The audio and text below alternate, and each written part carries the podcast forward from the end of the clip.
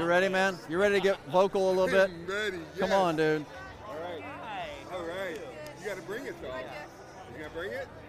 Well, let's just ask the Lord to. How about that? Hey, Elise. Good to see you again. You look lovely today. You do.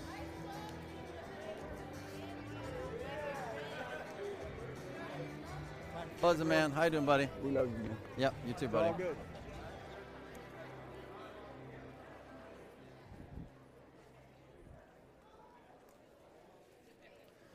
With that, hit that note on the the last p- chord of the song. So I guess that means we're ready to go. Um, uh, let's uh, open our Bibles to Second Peter. We're going to continue in our series in just a second. As you're opening your Bibles to Second Peter, um, I'd like to take an informal survey.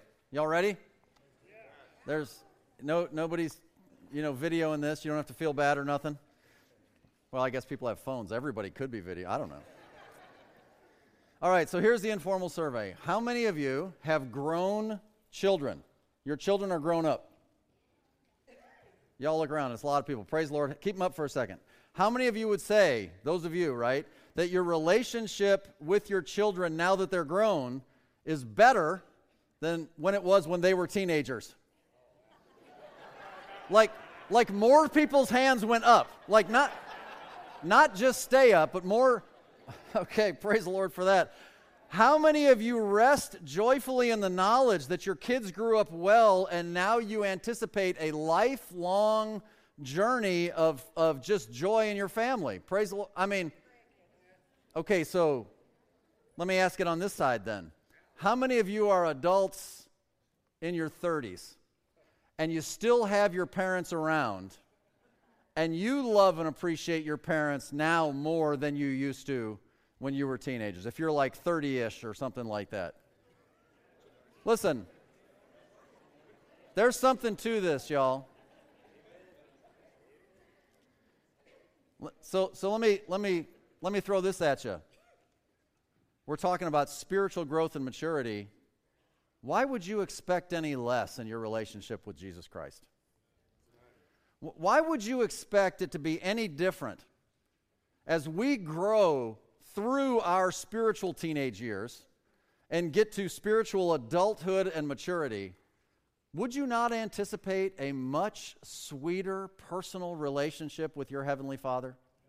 Well, that's kind of what we're going to be talking about today. So, in our series, it is on spiritual growth and maturity. We're studying the book of Second Peter, and we're just beginning. We're still in chapter number one, and a couple of weeks ago, the last we saw were in verses 5, 6, and 7, where we did a very quick flyby of seven things that you were to add to your faith. And this was God's prescription for spiritual growth. This is the way that God raises his children. And if you want to cooperate with that, you will grow according to the prescription that God laid out. And so it says, add to your faith virtue, and add to virtue knowledge, and add to knowledge temperance, and add to temperance patience, and add to patience godliness, and add to godliness brotherly kindness, and to brotherly kindness charity. And so we understand this principle. This is the way that God works. And we saw those things defined, and we reminded you that in our ministry tools and training class, I'm just com- I just completed eight weeks of lecture virtually just on that passage of Scripture where we went into great detail. And if you've completed personal discipleship, man, sign up for those classes because there's a lot of great stuff that you can get through that. But the thing that I want you to understand as we go through this series is that God expects every single one of us as believers in the Lord Jesus Christ to grow in our faith to full maturity. Never is there an accepted level of mediocrity with the Lord the Lord expects us to continue to always grow. And that's really good news because no matter how far you've come, there's always something more to strive for. And that's, that's, that's great news for me anyway. And if you will grow through the struggles, and Lord knows we always have them, right? And if you will grow through those struggles and not blow it, right? Well, then you're going to enjoy some promises that God has for you. And the one I want to emphasize for you today is John chapter 10 and verse number 10, where the Bible says, The thief cometh not but for to steal and to kill and to destroy. But Jesus says, I am come that they might have life. And notice that they might have it more abundantly. So, this is the subject for today's lesson. And I've given it the title How to Guarantee Abundant Life. How can you guarantee that you actually experience the abundant life that Jesus Christ talks about? Well, similar to my informal survey and the sweet relationship that mature adult children have with their parents, mature adult Christians can have an ever more sweet relationship with their Heavenly Father. But we can't bypass the first part of that verse, verse 10, because you have to notice there is an enemy. He's called a thief. And his mission is to steal and to kill and to destroy your ability to achieve full maturity and experience that abundance that God wants for us. So, what we need to do is we need to be on guard for Him. And so, we need to watch and we need to pray. And we have been praying, and we're going to continue to be praying. But this is the theme. This is what God has for us. And so there's two main points that we're going to be looking at today. And the first one in your notes is this the conditions of abundant living. The conditions of abundant li- living. You can fill that in. Uh, I'm going to go ahead and read starting in verse number 8 and go all the way down to verse 14. You can just follow along as I read, starting in verse number 8. For if these things be in you and abound, they make you that you shall neither be barren nor unfruitful in the knowledge of our Lord Jesus Christ. But he that lacketh these things is blind and cannot see afar off, and hath forgotten that he was purged from his old sins. Wherefore, the rather, brethren, give diligence to make your calling and election sure. For if you do these things, you shall never fall. For so an entrance shall be ministered unto you abundantly into the everlasting kingdom of our Lord and Savior Jesus Christ. Wherefore, I will not be negligent to put you always in remembrance of these things, though you know them, and be established in the present truth. Yea, I think it meet, as long as I am in this tabernacle, to stir you up by putting you in remembrance, knowing that shortly I must put off this my tabernacle, even as our Lord Jesus Christ hath showed me. So, on the heels of understanding these seven steps of spiritual growth, what we see are some amazing promises that lead us into this ultimate promise of what is abundant living. But the first point, intentionally, I, I want to point out to you is the conditions of abundant living because it is conditional. It starts in verse 8, it says, For if, if, that's a conditional statement, if these things be in you and abound. So there's a, a condition to experiencing the abundant life. So in your notes, it I put it this way the phrase, these things, that's the seven things you need to add to your faith from verses 5 to 7. Notice those things are listed, verses 5, 6, and 7, directly into verse 8. For if these things, these things are those seven things that you add to your faith. And you'll see the phrase, these things, several times in this little passage of Scripture, always referring back to those seven steps of spiritual growth. They represent your growth and the path to full maturity. And it says, if they be in you. Well, if all seven be in you, then what is happening is you are growing to achieve full and complete spiritual maturity. It says, if they abound, well, if they be in you and abound, ah, it's not a stretch to take away that you have an abundant life, right? He wants our life to be abundant. He wants us to abound in these things. So, this is the condition continually growing through these seven steps. And if you will do it, letter A, if you will continue to fulfill the condition, then there's a promise. And it's an amazing promise. It says, They make you that you shall neither be barren nor unfruitful. Man, praise the Lord for that. Neither barren nor unfruitful. Wow, that means you'll have fruit in your ministry. That means that when you take the time to go and to share the gospel with other people, there will be fruit. Not every time, of course. There will be fruit. When you take the time and the effort to spend regularly teaching and helping others become disciples of Jesus Christ and grow them up in their faith, there will be fruit, and that fruit will remain. If you yourself are continually growing through these seven phases, of spiritual growth and maturity, God promises you will never be without fruit. You will never be barren. You will never be unfruitful. It's an amazing thing. And every fruit, listen, fruit comes in its season. There's no question about it. And I'm so thankful that even this week was a good season for me because I had the opportunity to share the gospel with a guy and he got saved. It was the greatest thing in the world. You never know what may come your way. You have to always be ready. And that is a process of continually, regularly working your life through continued growth. Now, if you're thinking about your own life, and, and you should be thinking about your own life, and, and maybe it's been quite a long time since you've noticed any visible fruit in your life, can I just ask you, have you even tried? Have you tried to share the gospel with people? When's the last time? Have you tried to make disciples? Listen, I get it, it's not fully dependent upon you. Others have a free will. But if you're not trying, well, you know how they say, if you aim at nothing, you hit it every time, right? So I'd rather fail aiming high than succeed a- aiming low, amen? So let's do that. So, but others, man, they try, but they never seem to have visible fruit. Well, here is a promise of fruit, but it says you got to meet the condition. There is a condition. Think about it this way physically, little children, they're not physically capable to reproduce yet. We get that. Well, spiritually, we have the analogy then. If you are a babe in Christ, if you are just starting to get your spiritual legs under you so that you can, you know, toddle around, well, okay, there's time yet for you to grow. But the thing we need to understand is, is that ultimately reproduction is the goal. Things reproduce after their kind. Sons of God reproduce sons of God. And reproduction is the result of a healthy love relationship between the bride, the church, and the bridegroom, the Lord Jesus Christ. So, really, the question is how's your love relationship with the Lord Jesus Christ? Because it says you will neither be barren nor unfruitful, but the phrase continues in the knowledge of our Lord Jesus Christ. Because Jesus Christ wants to have an ever increasing love relationship with you. He wants to have ever more personal intimacy with you as a believer and with all of us corporately for that matter.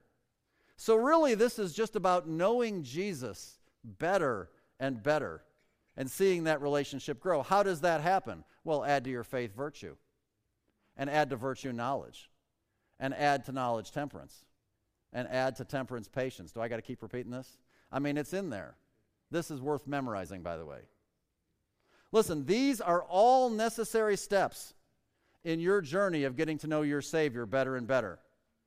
And let me just say this at any point where somebody derails their growth, by being willingly disobedient to the clear commands of Scripture, they also immediately cease that personal intimacy with the Lord Jesus Christ.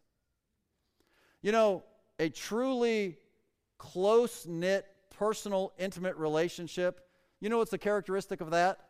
It's sharing secrets. You think about the person, the other person in this, in this life, typically it's your spouse, it could be a best friend, it could be somebody like that that you are closer to than anybody else. The Bible says there's a friend that sticks closer than a brother. Maybe it's that. And you have somebody in your life that knows you so well, they know all your secrets, and you know theirs. Why? Because you love each other and you have trusted each other and you have grown together. That's what true, loving, intimate relationship causes. So we have examples of this. You have the Apostle Paul, probably the greatest Christian that's been known in the history of the church. Great missionary, greatest New Testament author. In 2 Corinthians chapter 12, the first three verses, he talks about a story about a man that he knew in Christ, and most of us believe that he's, he's referring to himself in the third person. And he went up into heaven and he saw amazing things. And he says, whether he was in the body or out of the body, notice this, notice the phrase, I cannot tell. Listen, friends, he does not say, I don't know. He knew. he knew exactly what was going on. He was just sworn to secrecy. The Lord showed him some things that the Lord said, Look, Paul, I just want this to be between me and you. Don't tell anyone. So he says, All this stuff that happened, he said, Yeah, I, am I'm, not allowed to tell. I can't tell. Uh, John, the apostle, the closest of all the 12 apostles to the Lord Jesus Christ, the one who laid his head on Christ's breast and literally heard the very heartbeat of God. Similarly, in Revelation chapter 10 and verse number 4, with this prophetic picture of the end, he tells John to seal up the things that he just showed him. Don't write these down, John. So there's a bunch of things written in the book of Revelation that you and I have access to. Whatever this was, we don't have access to it. That was personal. That was the Lord, and that was John because of their love relationship being that deep. God showed him some secrets. Daniel, the great prophet in the Old Testament, full of wisdom, great picture of the Holy Spirit, third in the kingdom. Hard pressed will you be to find a record of sin in the life of Daniel. Hard pressed will you be. In Daniel 12, similarly, God said to him, verse 4, Shut up the words and seal the book, even to the time of the end. There's just some things that Daniel was going to get and nobody else was going to get. So let me just ask you something. What's God showing you? I mean, when's the last time that you spent intimate time with God and His Word and He just threw something at you and you thought to yourself, man, this is kind of wild, and you just knew, you just knew, yeah, I don't know if I'm just going to run out and share this with everybody. I feel like God just wanted this for me.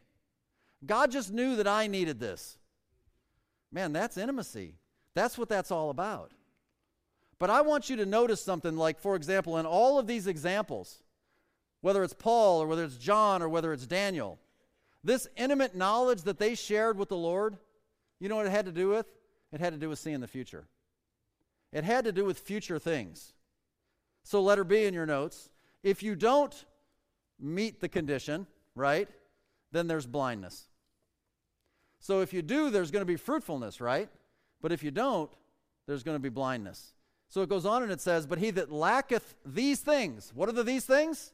Uh, it's those seven things that you add to your faith. If you lack them, the Bible says you're blind and you cannot see afar off. So that means that you're severely nearsighted. We would call that being legally blind, okay? Maybe not totally blind because you can see a little bit apparently, but you just can't see afar off. But they're called blind. You can't see afar off. Person still has vision, but they can only see up close.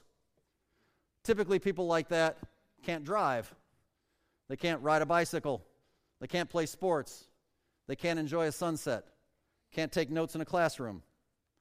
People like that need a lot of help from others. Do you ever notice how people who can't see afar off walk? Well, they have to walk by feeling things, don't they? Are you tracking with me? Have you ever noticed how Christian people who are blind spiritually and can't see afar off walk? Come on. They walk by their feelings, right? That's how they walk. Because they've lost their vision, because they can't see afar off, because they lack these things. That's how important these things are, y'all. They're that important. Listen, don't kid yourself. In your notes, I put it this way spiritual vision is seeing the future.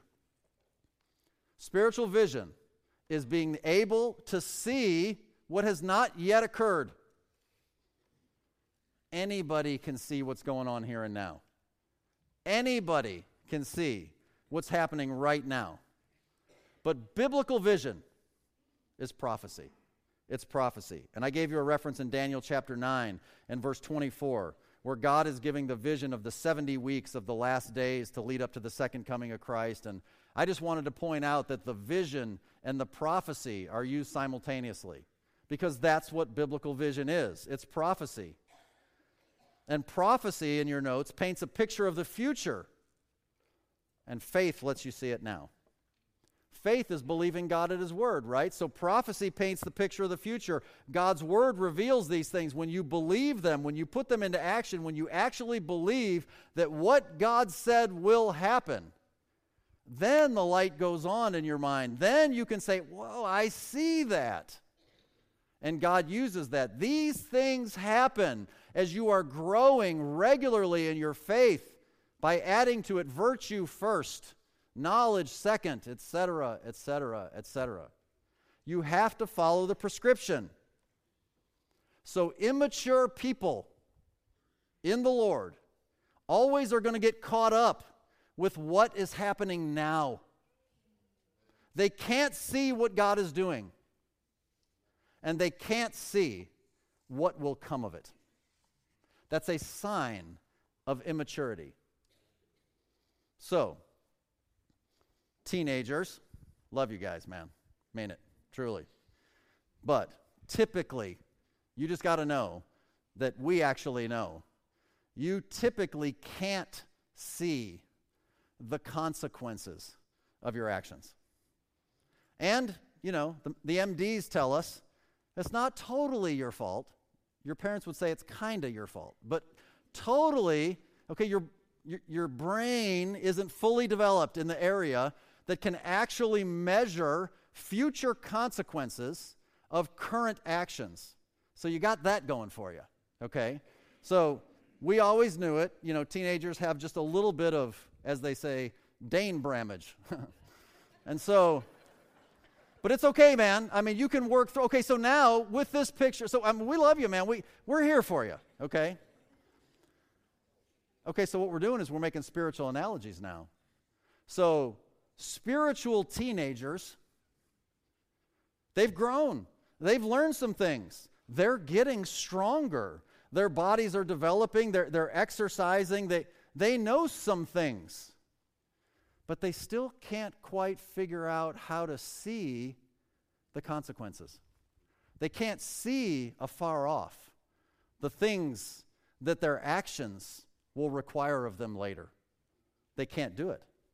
And all it is is a measure of the fact that their growth and maturity is just somewhere in the middle still. Praise God, it's in the middle. Praise God, you're not at step one. You're just not at step seven yet. We're still working through it. You see that? So that's why in Romans chapter 5, verses 3 and 4, the Bible says, and not only so, but notice this. This is a phrase that we read and we say we believe it, but come on, y'all. This is a tough one. We glory in tribulations. I mean, really. Who's doing that? I mean, come on. Glory in tribulations. Well, it tells us why. Why? Because we, right, knowing, we're going to know some things. We're going to see down the road that'll help us to be able to glory now, knowing that tribulation worketh patience. And patience experience, and experience what? Hope. And what is hope biblically? It's the understanding of things that are future and that they are absolutely certain. You have to have vision to see that. If you have vision, then what can you do today? Man, when tribulations come, you can actually glory in them because God is working something far greater. That's Romans 8 28 and 29, right? Everybody loves Romans 8 28, but frequently forgets 29. You got to bring them together. And we know some things, right? What do we know? That all things work together for good to them that love God, to them who are the called according to his purpose. That's a verse you should memorize. That's a verse that'll encourage you when you're down. But why do we know that? How is it possible that when things seem terrible, we can know that they're good? Well, because of verse 29.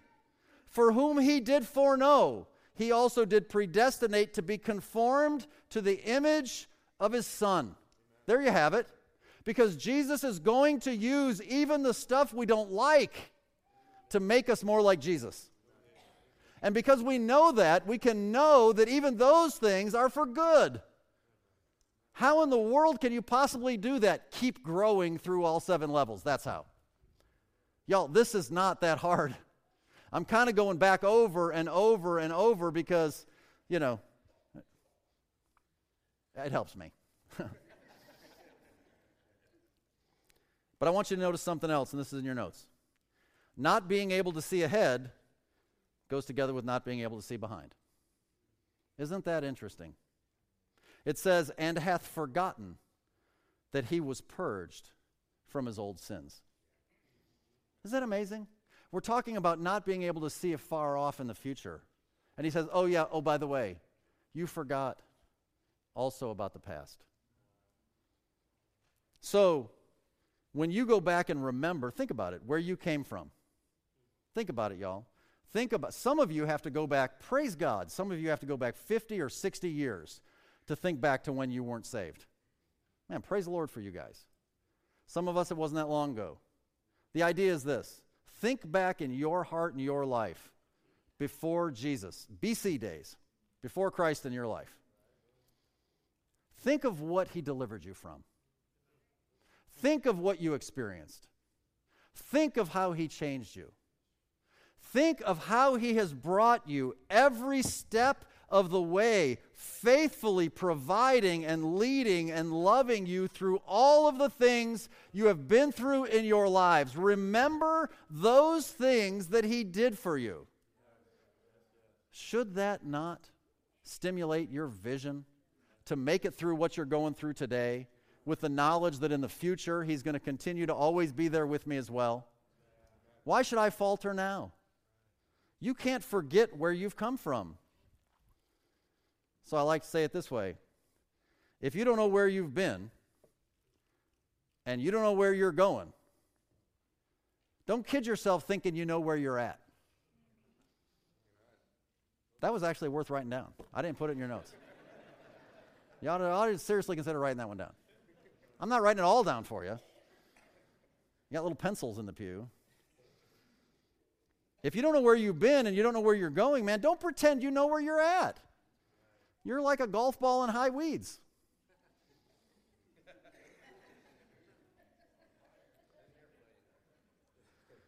And you know what? This is so important that Jesus instituted a church ordinance. We call it communion. That's how important it is. He instituted a church ordinance, the Lord's Supper, communion, so that we would always remember. And that's the first purpose of the Lord's Supper it's a memorial. It's a memorial of what Christ did for us. He broke his body for us, he shed his blood for us, for our sins. Amen? He suffered so we don't have to.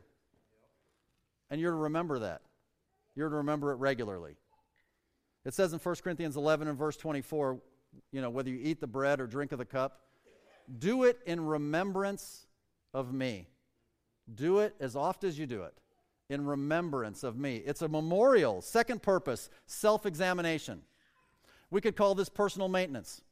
It is a memorial. It is personal maintenance. It is self examination. Check out your own heart and make sure that you're not harboring any sin when you come to the Lord's table. So in 1 Corinthians 11 and verse 28, but let a man examine himself, and so let him eat of that bread and drink of that cup.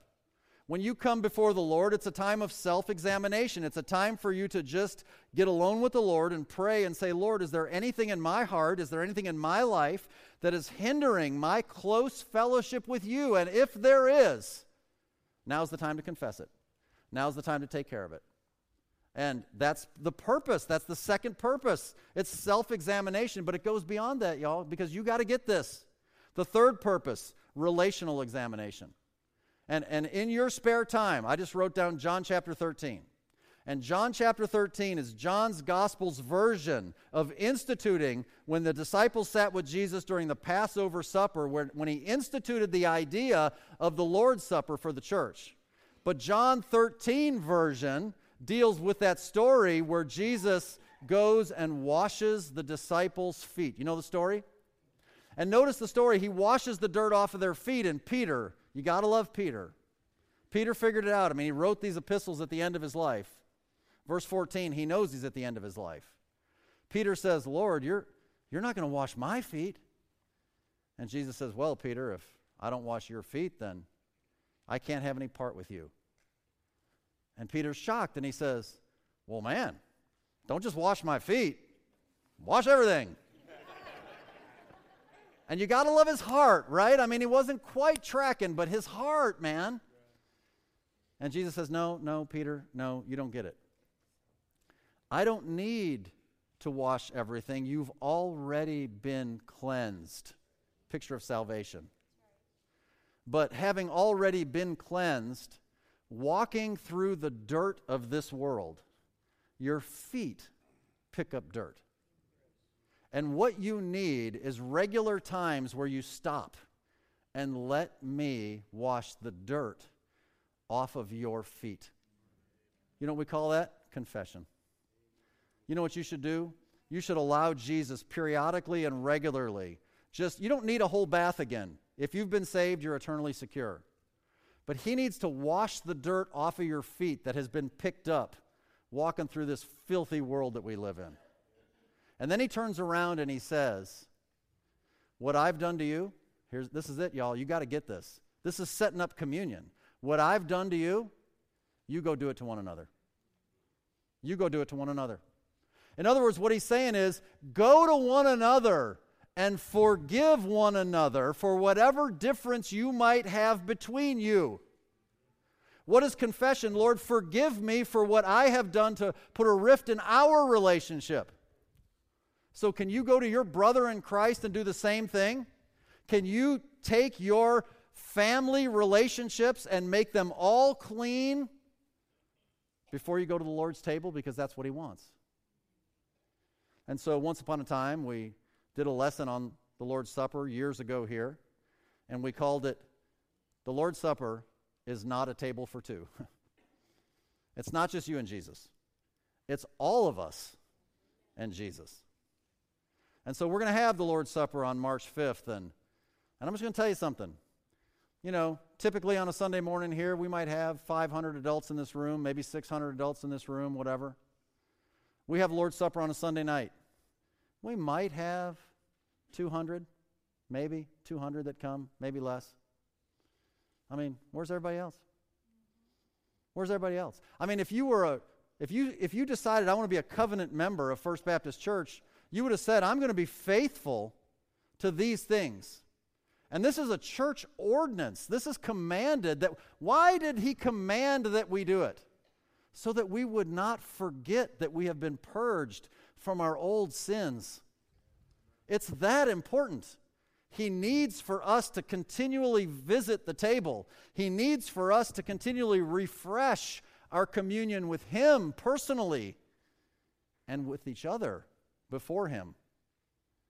Man, who knew the Lord's Supper was in 2 Peter? It's awesome.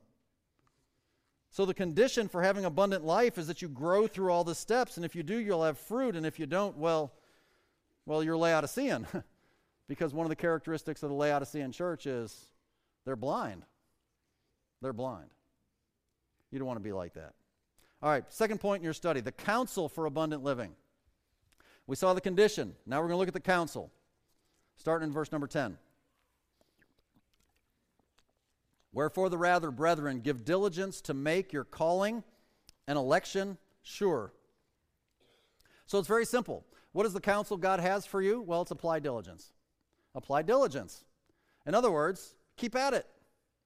Be diligent. Don't quit.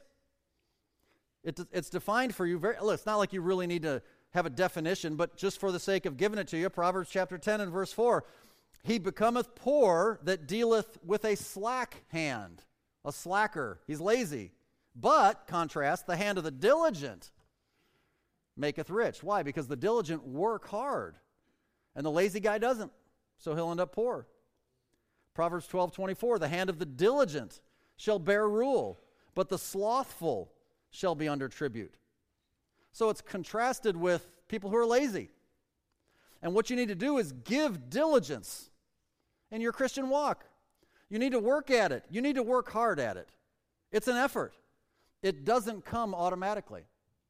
And it says that you need to give diligence to make your calling and election sure.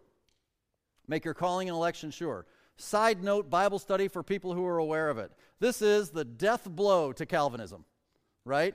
The Calvinistic system says that you were unconditionally elected unto salvation. You had nothing to do with it. God decided, lucky you, you made it. The other guy who didn't make it, you know, stinks to be him. Nothing he could do to change it. That's what they think. It's a lie. It's wrong. It's a heresy. If they think that, and so many people do, ever more popularized, by the way, among young adults today. I don't understand why, but it is. I think because it feeds their intellect, thinking they're smarter than everybody. It's just not biblical. Just not biblical. Because how is it possible, young Calvinist, that you have to give diligence to make your calling and election, which is supposedly unconditional. How do you make sure of your calling and election? It's impossible. Well, of course it's impossible. Their system's messed up, right? How do you give diligence? How do you do that if something is just given to you passively? It can't be passive, it has to be something that you actively pursue. So let's give the context of what he's talking about when he uses the words calling and election in verse number 10. In your notes, biblically, you are called and elected to service. You have free will to choose salvation, friends. If you have never understood the grace of God, that Jesus Christ died on a cross to pay the penalty for my sin and your sin and every human being ever, if you've never understood that, it's not by God's eternal, sovereign, predestinated decree whether you get it or not. Absolutely not. You have a free will. You can choose to say, Yes, Lord, I would like that free gift of salvation, like many of us have. Or you can choose to say, You know, I'm still thinking about it. No thanks. But you have the free will. But once you make that decision and choose to be a part of the body of Christ and surrender your heart and life to Jesus Christ as your Savior, then he places a calling on your life. Then he elects you to walk this path that ultimately will make you conformed to the image of Jesus Christ. You are called and elected to service. Notice some of the references Romans chapter 1 and verse number 1. Paul, a servant of Jesus Christ, called to be an apostle, a position of service separated unto the gospel of God. Ephesians chapter 4 and verse number 1. I, therefore, the prisoner of the Lord, beseech you that you walk worthy of the vocation, sounds like somebody's got a job, wherewith ye are called. You are called to live a life of holy obedience. That's what you're called to do. And so he says, I beseech you, man, do that. Walk in such a way that shows you're worthy of the vocation wherewith you are called. You're called to do something. 1 Peter chapter 2 and verse 21 For even hereunto were ye called. Well, that's easy. because Christ also suffered for us, leaving us an example that ye should follow in his steps. So Christ suffered for the benefit of others. He left us an example, and you are called, Christian, to that example to suffer for the benefit of others.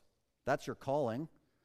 We could go to 1 Peter 1 and verse number 2 where he writes to his audience, elect Acor- notice, notice what this election is all about in 1 Peter. Again, the same human author. According to the foreknowledge of God the Father, that doesn't mean that he predestinated you. It means that he knew what would happen in the future before it happened. He had foreknowledge. How does it happen? Through sanctification of the Spirit. For what purpose? Unto obedience. You see that?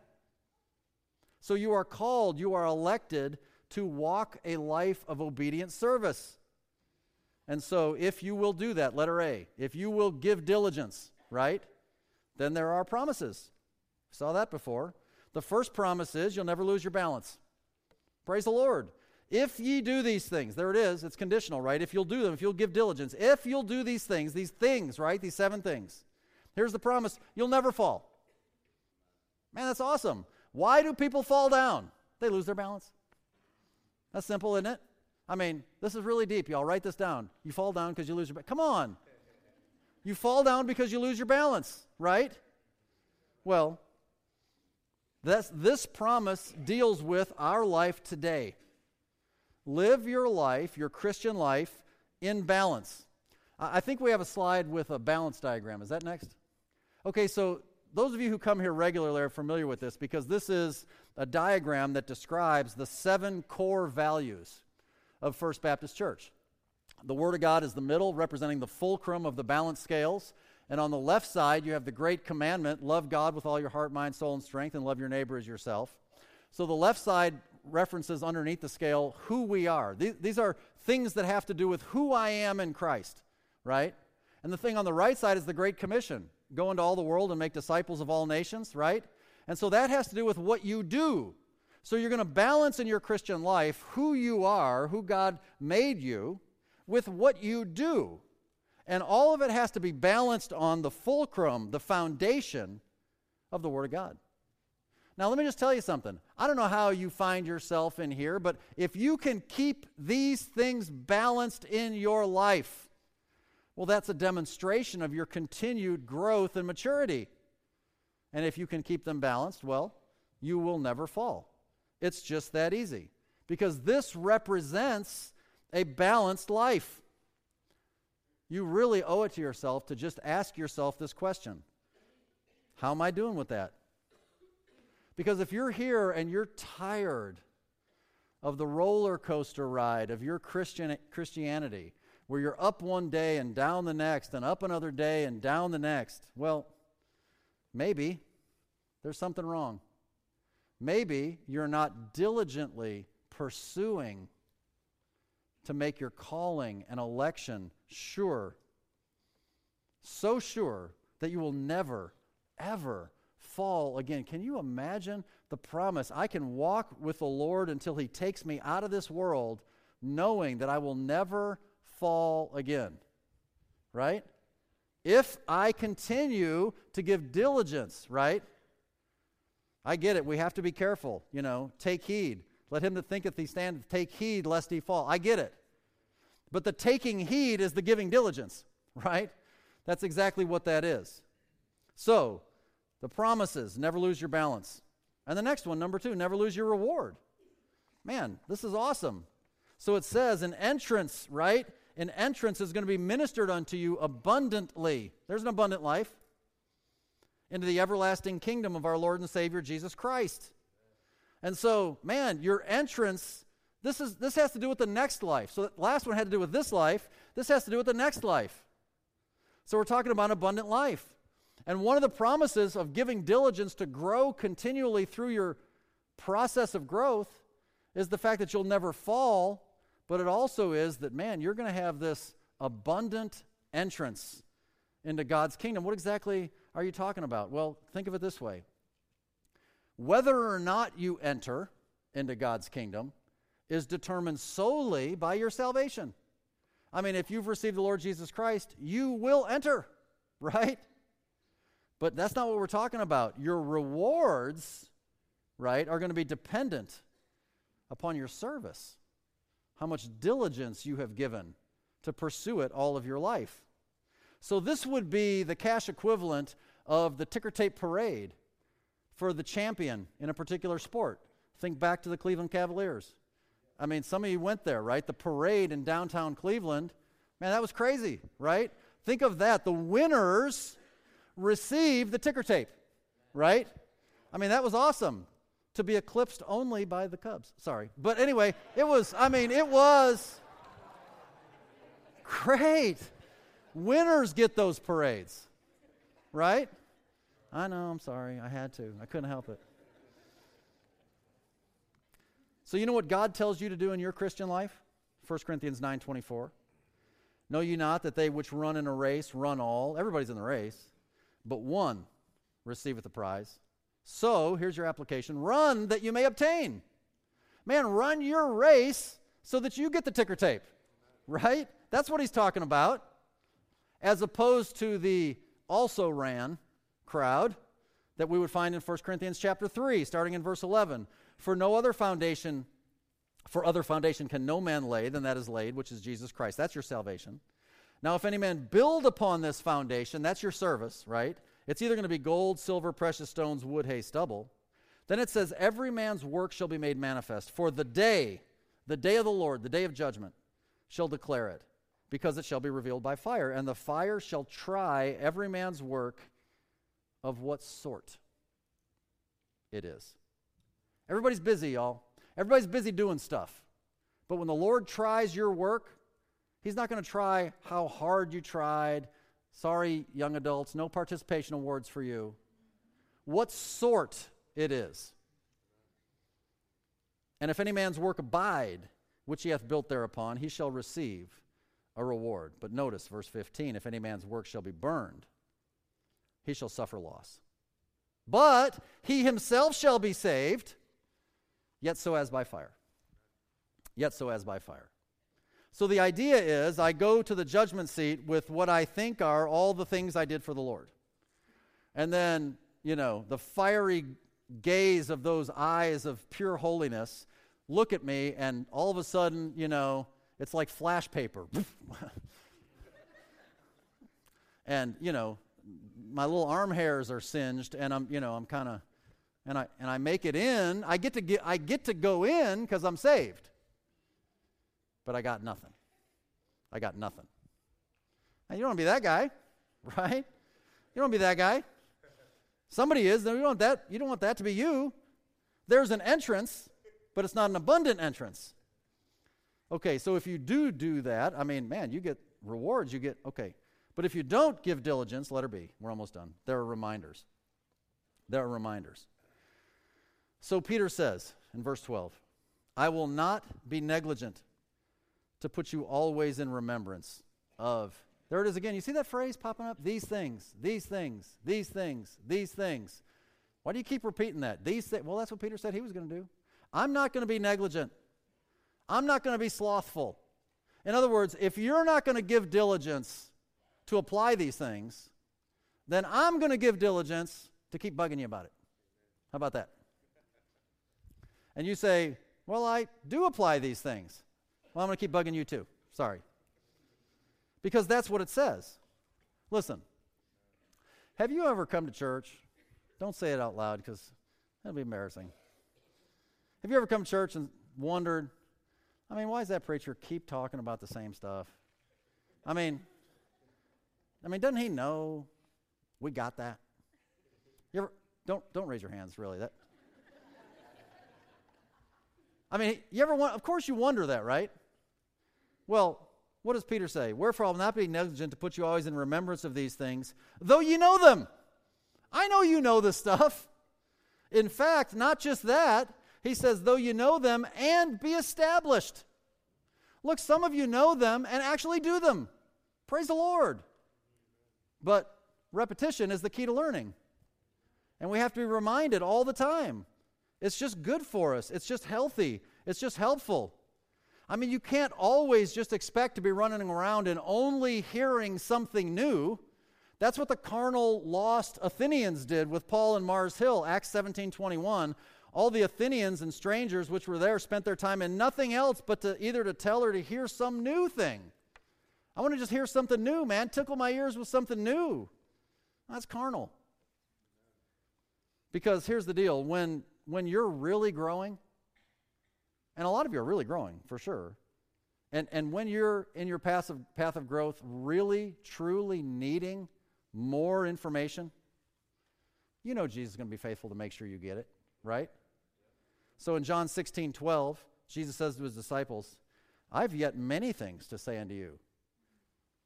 You're just not ready.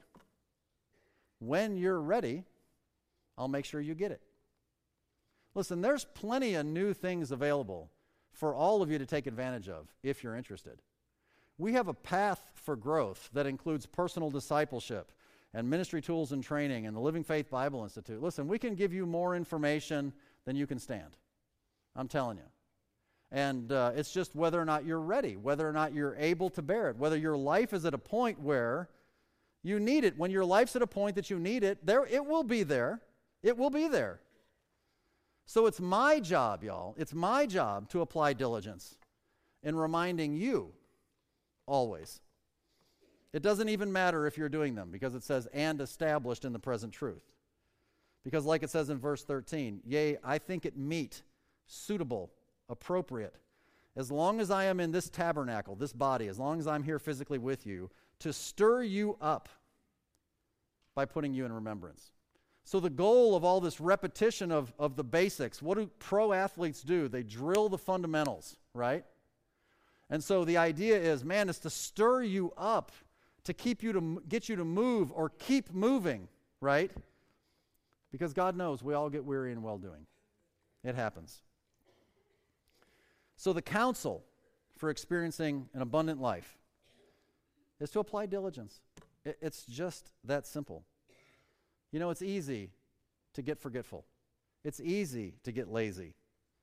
And we just all need to be stirred up at times. That's why faithfulness to this local church is so critically important to your success and abundance in your life. And so, my job is similar to that of a personal fitness trainer. So, a personal fitness trainer who's working with an athlete, man, that, that person who's being trained after time, they're in good physical shape. But sometimes they're just tired. I just don't want to go to the gym today. I just don't want to eat whey protein. I want pizza. I just, I just, I just want to watch Seinfeld, you know, whatever.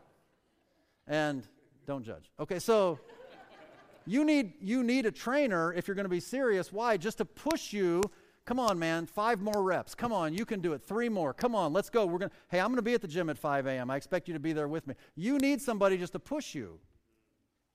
And so that's what your leaders in church are. They're your spiritual fitness trainers. That's what we're here to do. We're here to push you. We're here to remind you. We're here to tell you why it's so important that you need to spend time with the Lord every morning in His Word and get good nutrition. Why you need to be involved in ministry so that you get good exercise and you're doing it all the time and you stay spiritually fit. That way you're giving diligence. That way you're maturing. That way you enjoy an abundant life. Y'all, this is for your good. Just like physical fitness is for your physical good. All right, we're about done. Verse 14. Peter knows he's dying. Peter, somehow or another, you know, Peter has some knowledge that probably most of us are never going to get. He knows that his end is near. He knows he doesn't have much time left on this earth, and he says so. He says, I have to put off this tabernacle. The Lord showed me it's near the end. Now, there are some people in the Bible that God showed that their life was near the end. Jacob was one. Moses was one, Aaron was one, Joshua, David, Paul. I mean, there's other people who knew that their end was near and they didn't have much time left. And whether you know it or you don't know it, the thing I want you to see is this Peter's life in the last moments. You know how it is. If you've ever been by the deathbed of a loved one, maybe a grandparent or something, and, and, and they, maybe they were medicated for some time, but then they got lucid just enough to leave that nugget of parting wisdom Okay, if you've ever, man, that can be a very precious time. And, and, a, and the last departing words of a human being before they leave this earth, man, those are even admissible in court. I mean, those are, those are precious words. Peter's at the end, and his life is consumed with not teaching them something new. Oh, I forgot to tell you this cool thing. No, it's to stir them up to do the basic things that will keep them growing for the rest of their life. You know why? Because Peter understood what we need to understand. The work of the ministry is bigger than you, it's bigger than me. And listen, I, I don't know whether you even recognize it, but I recognize it for you. You deep down want to live for something bigger than you. You do. That's why people use words like legacy. You want to live for something bigger than you. It's not just about you and me.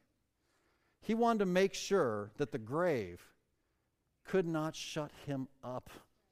It's awesome.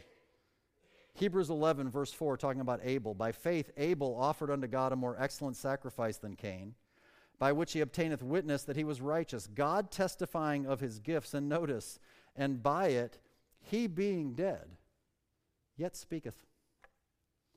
Because the message goes on, even though Abel's gone because otherwise the work will cease. And let me just tell you, I served for 14 years in a country where the work ceased and there were no Christians after one generation. None. We can't let that happen. Peter had the same attitude the Apostle John had in that last little epistle of John, 3 John, one chapter, verse number 4, where John says what we should all say as parents, right? I have no greater joy than to hear that my children walk in truth. And that's Peter's thought. That's, that's his thought for his, his little children in the Lord. So, my question for you is simple, and it's your point of application for today. Are you currently experiencing the abundant life that Jesus Christ promised? Only you can answer that question. And, you know, there's no point in trying to fake it or lie. Just ask the Lord.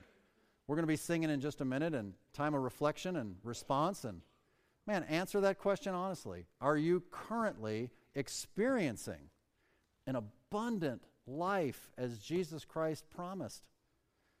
And if not, well, I mean, that's fine. Uh, uh, thank you for being honest with yourself and the Lord. The question is does it interest you? Would you like to? Would you like to experience it? Well, most of you would, or you wouldn't be here. But listen, in order to do that, you got to meet the condition, right? You got to understand that you got to keep growing. You need to give diligence. Keep working on them. God will teach you exactly what you need. And man, He will give you peace that passes understanding and joy unspeakable that will be the strength of your life. I want to invite you all to pray with me. So if you'd bow your heads and close your eyes, I want to lead you in a prayer, and we'll be done. And I just want to ask this question very briefly. If anybody's here and would say, Man, I think I understood something about salvation I never understood before, and I'm not sure that if my physical life ended today that I'd have a home in heaven. Well, man, I just want to pray for you. Nobody's going to bother you, I promise. But if you're here and you say, I'm not sure I'm saved, but I want to be, man, I just like to pray for you. I promise. We, we don't bother people like that in this church. We just want to pray for you. So if that's you, would you just hold your hand up and just hold it for a second? I just want to pray for you. Anybody at all? I see somebody upstairs. God bless you. Anybody else? Downstairs in the back. God bless you. Thanks for being honest. Anybody else? Just put it up and put it back down. We're just going to pray. That's all. Amen over here, too. Thank you. Thank you so much. Okay, for the rest of you, you'd say, man, I, I know I made the decision. I know I've, I've chosen to follow the Lord, but wow, I, I've kind of derailed my spiritual growth. And God showed me, man, I got to get back on it. I have not been diligent. But today, God showed me, man, I need to be diligent. And, I just want to pray for you, too. Again, we're not going to bug you, but if that's you, man, I need to apply diligence. God specifically showed me. Would you raise your hand, too? I just want to pray for you. There's a bunch of hands all over. God bless you guys upstairs, too. Thank you so much. Dear Heavenly Father, we love you and we thank you so much for the truth of your word. Really, when we get into it, it's just very simple. Man, you, you make it very clear, and your Bible is holy and right and just and perfect. And man, it's a lamp unto our feet and a light unto our path. And man, thank you for this letter in 2 Peter, and thank you for the promises that you, that you provide. But you expect us to respond. So I want to pray for all those who would say, Man, I don't know that I've ever been saved, but I want to be. Lord, there's no magic words, but in, in their own words before you, if they would just cry out, Man, Lord Jesus, forgive me. I know I'm a sinner. I, I know I've blown it. No question about it. But I don't want to go to hell when I die. I want to go to heaven. I, I want to live forever. I want to do what's right. So please forgive me my sins. Please come into my heart and my life and give me new life. Man, I want to follow you the rest of my life. I don't even know what all that means. I just know that I'm ready for a fresh start. So please, Lord, save me. Be my personal Lord and Savior. I'll follow you from today going forward. And Lord, for all the brothers and sisters, man, that they, they, they love you. They know they know you, but something's happened. Something's gotten in the way. Today's the day. They need to just hit the reset button. They need to give diligence. And Lord, I pray that even as we sing this last song and receive an offering to your glory, maybe some people just need to get out of their seats where they're at, come down front, get on their knees, and cry out to you and just beg you to give them the start that they need. Lord, you work all things together for our good because you're conforming us to your image but we have to cooperate. So we commit these things to you with humble obedience and thankfulness in Jesus' name. Amen. Will you stand up with me? Like I said, we